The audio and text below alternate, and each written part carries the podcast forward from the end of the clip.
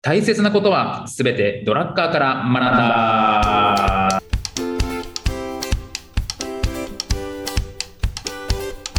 ということで、はい、えーこんにちは中野秀俊です。こんにちは、小沢裕二です。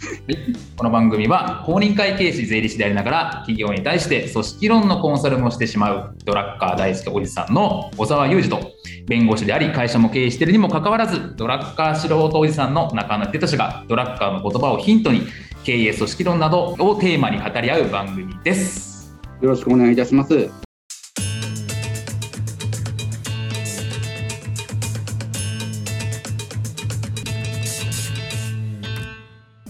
はい、ということで今日は番外編というところでお話をしていきたいんですが、はい、今日のテーマなんですけど経営者はですね幸せになれないのではないかという理論がありま してですね、僕、少なくとも、あれですもんね、先生は幸せではないですもんね。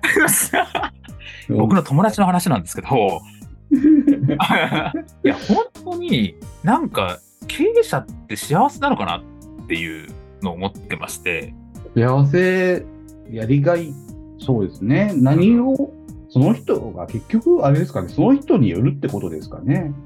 まあ、それだと終わっちゃうよ。終わ そりうなんだけどさ終わりですね。ねありがとうございました、みたいな。ありがとうございます。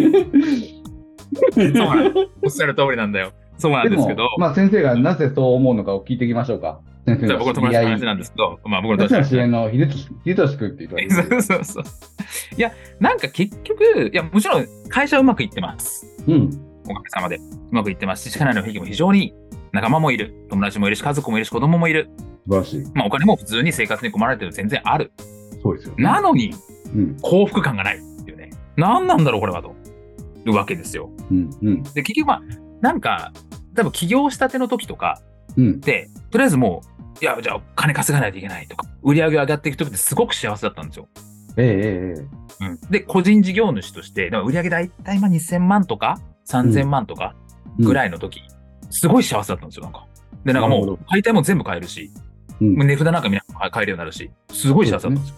そうですね。それから、いやなんかまあ会社になって、まあいろんな人に巻き込んでって話になって、うん。なんか売り上げは上がってきたし、利益は出てくるようになったし、うんなんかお金的にはそれよりもなんか裕福になってる気はするけど、うんなんかその企業の当初とか、個人事業主で2、3000万ぐらい稼いでる時よりも幸福なのかと言われると、いや、なんか全然幸せじゃないんじゃないかっていう、あの時が良かったなっていうのが一つあるなっていううん。のと、あと結局、まあもちろん常に仕事してるじゃないですか。まあ物理的にも仕事してるし、土日でも、まあ僕の場合はしてるし、そうですなんか常に頭から離れない仕事のことが。まあそれは好きだからいいんですけど、ええでも離れないじゃないですか。でも本当に、本当に離れないんですよ。多分。疲れた時は本当に、肉体的に疲れてる時は、それしんどい時あります、たまに。あまあそうですね。解放されたいって思う時、たまにありますけど、あるある。あるまあ、まあこう、それでも離れないですよね。なんとかこなしていくって感じですよね、そこはね。そうですね。だから疲れて常にるだ時からもどうです旅行行った、旅行行っても、何して家族夜とはパソ子コン供と遊んでても、うん常にやっぱりなんかずっと頭の中にこう仕事があるみたいな。で、これも幸せなのかなと思うし、うん。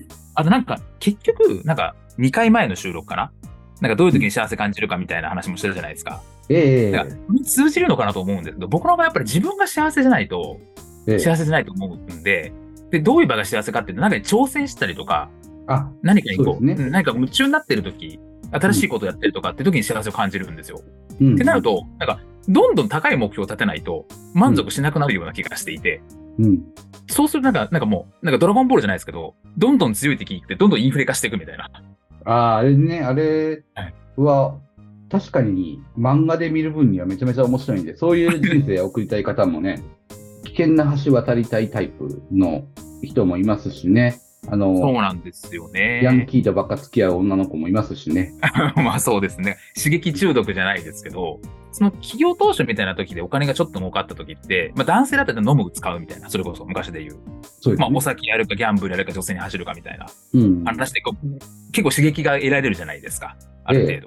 でも、まあ、僕の場合、まあ、もうそこもそんなに飲むわけじゃないし、ギャンブルやらないし、まあ、女性も、まあ、人と俺のことは多分経験してるような気がしていて、ってなるちょっと、とちょっとすごく詳しく教えてくださいい。やいや、そこはちょっと、あれ、あれしまし ょう。ちょっと置いてきましょう。結婚してるんで。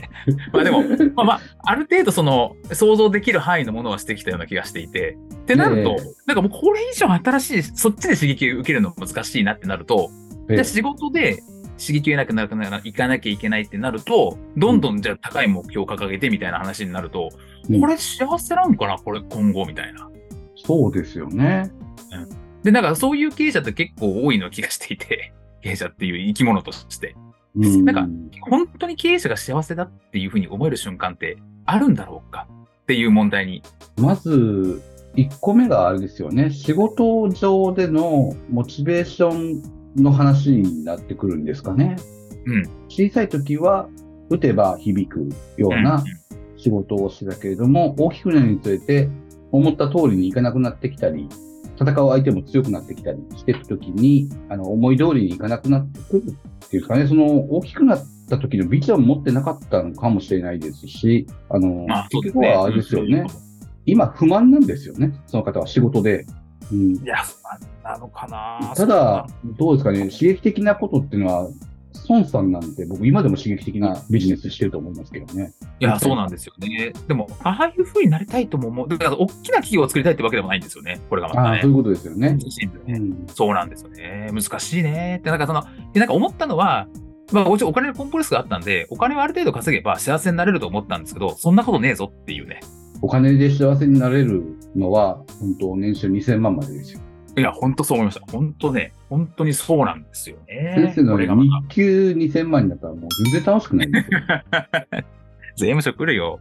そんなないんだよ。大変なんだから、こっちも本当に。うん、お金が原動力だと、しんどいっていうのは、ドラッカーも言ってましたよね、ドラッカーのうん、話で言っもてますね。うん、本当そう。まあ、利益は条件とかね、思ってません、本当うんに。その住むお金でやってると手段がなくなる言ってましたよね。うん、でだ結か局、ら結構それって、うん、結構本当すぐ来るなと思いました、それは。ね、多です分、よなんねか。個人業主が頑張ってると、結構それだけいっちゃうので、ってなると、うん本当すぐ、あの満足しちゃうっていう、ななるなとは思いますよね。そうですよね。満足しちゃいけないんですけどね。やっぱ従業員が増えてるはずなんでね。社会的により大切な立場になってられると思うのでね、大きくなったってことは。そうですね。そこはでも、まあ、心としてそう思うのは、ね、で、お金配りおじさんのようになっていけばいいかもしれないです しね。えてことやっていけばいいと思いますしね。そうですね。いやいや、なんかだから、僕が一番の理想で所さんなんですよ。所ジョージさん。一番平坦に芸能界を生きてる方だったと思ってましたけど、う。そう、なんか肩肘張らずに自分の趣味で楽しそうじゃないですか、すごく。そうですね。なんかすごい憧れるなトンネルズののりさんとかね。ああ、そうそう我そが道行うきそう、まのすねりさん、そうそう、ほんとそう、ほんとそう。なんか自分、ちゃんと自分の幸せ軸を持ってる気がしてて、そういう人って。うんうんこれをっやってる時が幸せ。だから所さんなんかね、なんかそう、奥さんと、なんか、どんな、なんか収録が遅くなってるから忙しくても必ずご飯を奥さんと食べるみたいな。その時が一番幸せなんだよみたいなの聞いて、なんていいエピソードなんだろうと思って。先生、そういうの幸せ感じないんやから、しゃあないんじゃない でもそうだから、だから、それ感じないんだけど、感じないんだけど、でもだから、自分の幸せ軸を見つけられる人っていうのが本当の勝ち組というか、本当の幸せな人だなと思う。うん。それお金うんぬんとかでもなくて、いや、もちろん、あの、お金がなければ僕は幸せになれると思ってるタイプなので、最低限なきゃいけないけど、でも、それだけじゃダメで、自分のやっぱりし、ちゃんとこれがやってる時が幸せだよねって思って生きてる大人はかっこいいし、幸せそうだなっていうね。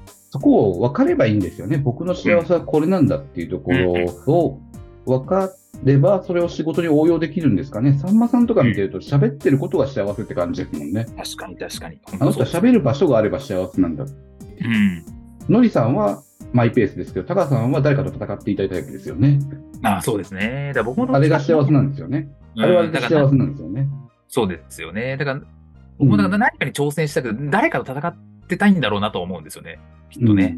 うん。まあ、仮想的をね、一生懸命作っていくように自分をプロデュースしていけば楽しく生きれるので、自分が楽しいって思う瞬間ってものを失わないようにしていかなきゃいけないってことなんですかね。何が楽しいのかって、どんな時楽しいのかってことを、そうですね。仕事とプライベート両方で欲しいってことですかね。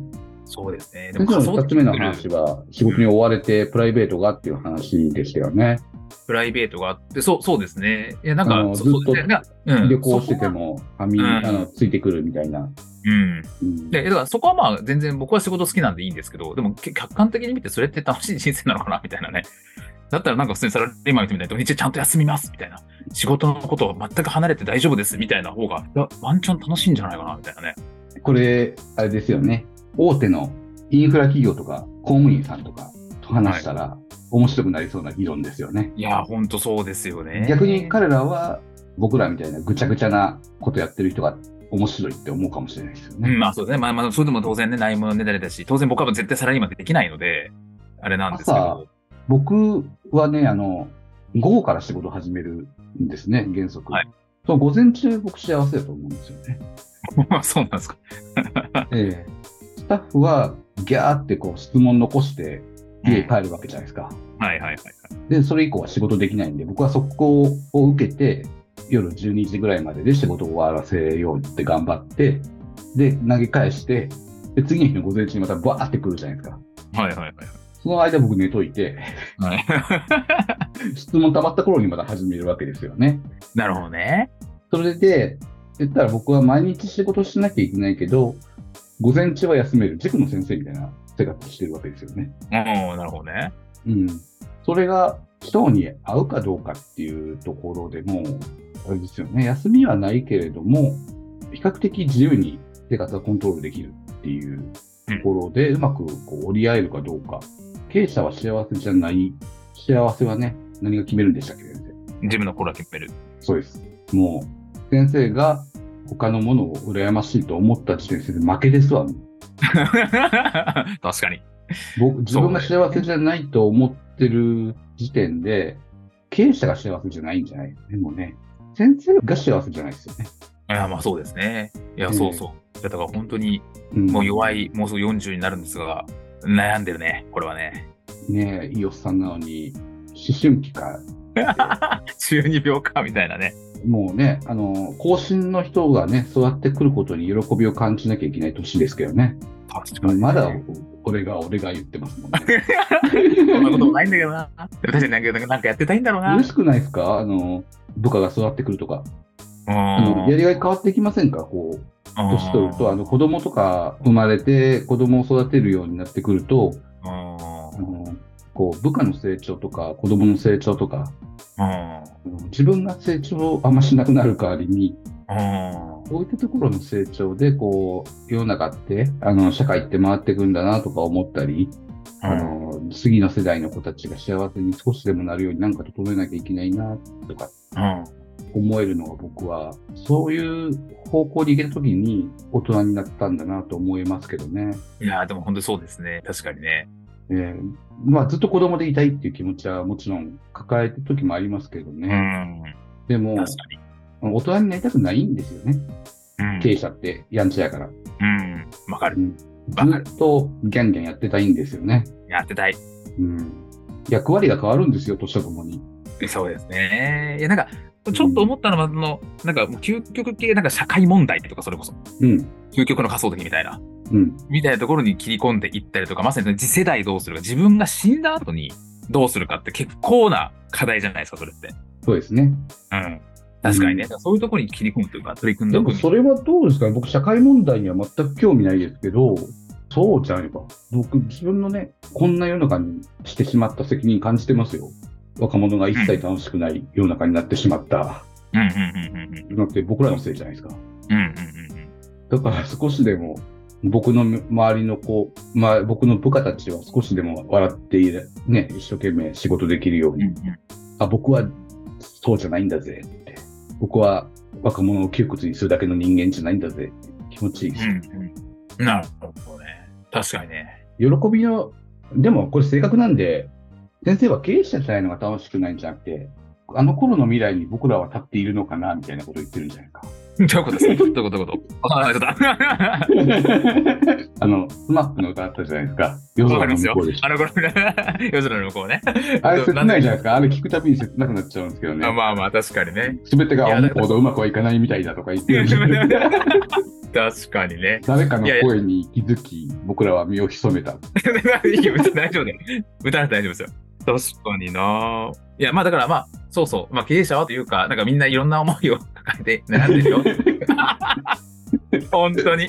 本当にね。いやいや、すごい贅沢な悩みのことは本当に重々承知なんですよ。本当に贅沢な悩みだと思うし、そそうですれね。はお金あるだけでももう、あの、食べていけるお金あるだけでも、本当にそう家族もいるしね、あのうん周りの仲間もいるし、本当に恵まれてるんだけれども、それでも悩みってのは尽きないんだなっていうね、人間というのは。本当ではい。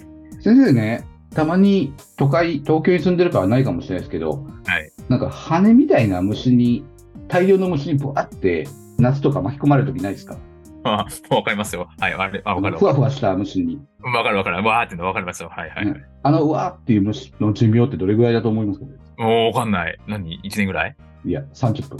?30 分 ?30 分なの僕らの悩みはどうでもいいと思いませんかあの、まあ生き物確かに、生物っていうのはね、もう次の世代育てたら死ぬわけですよね、本いや、ま当はあね。確かにね。いや、ほんとそう。いや、ほんとそう人間だからこその悩みですよね。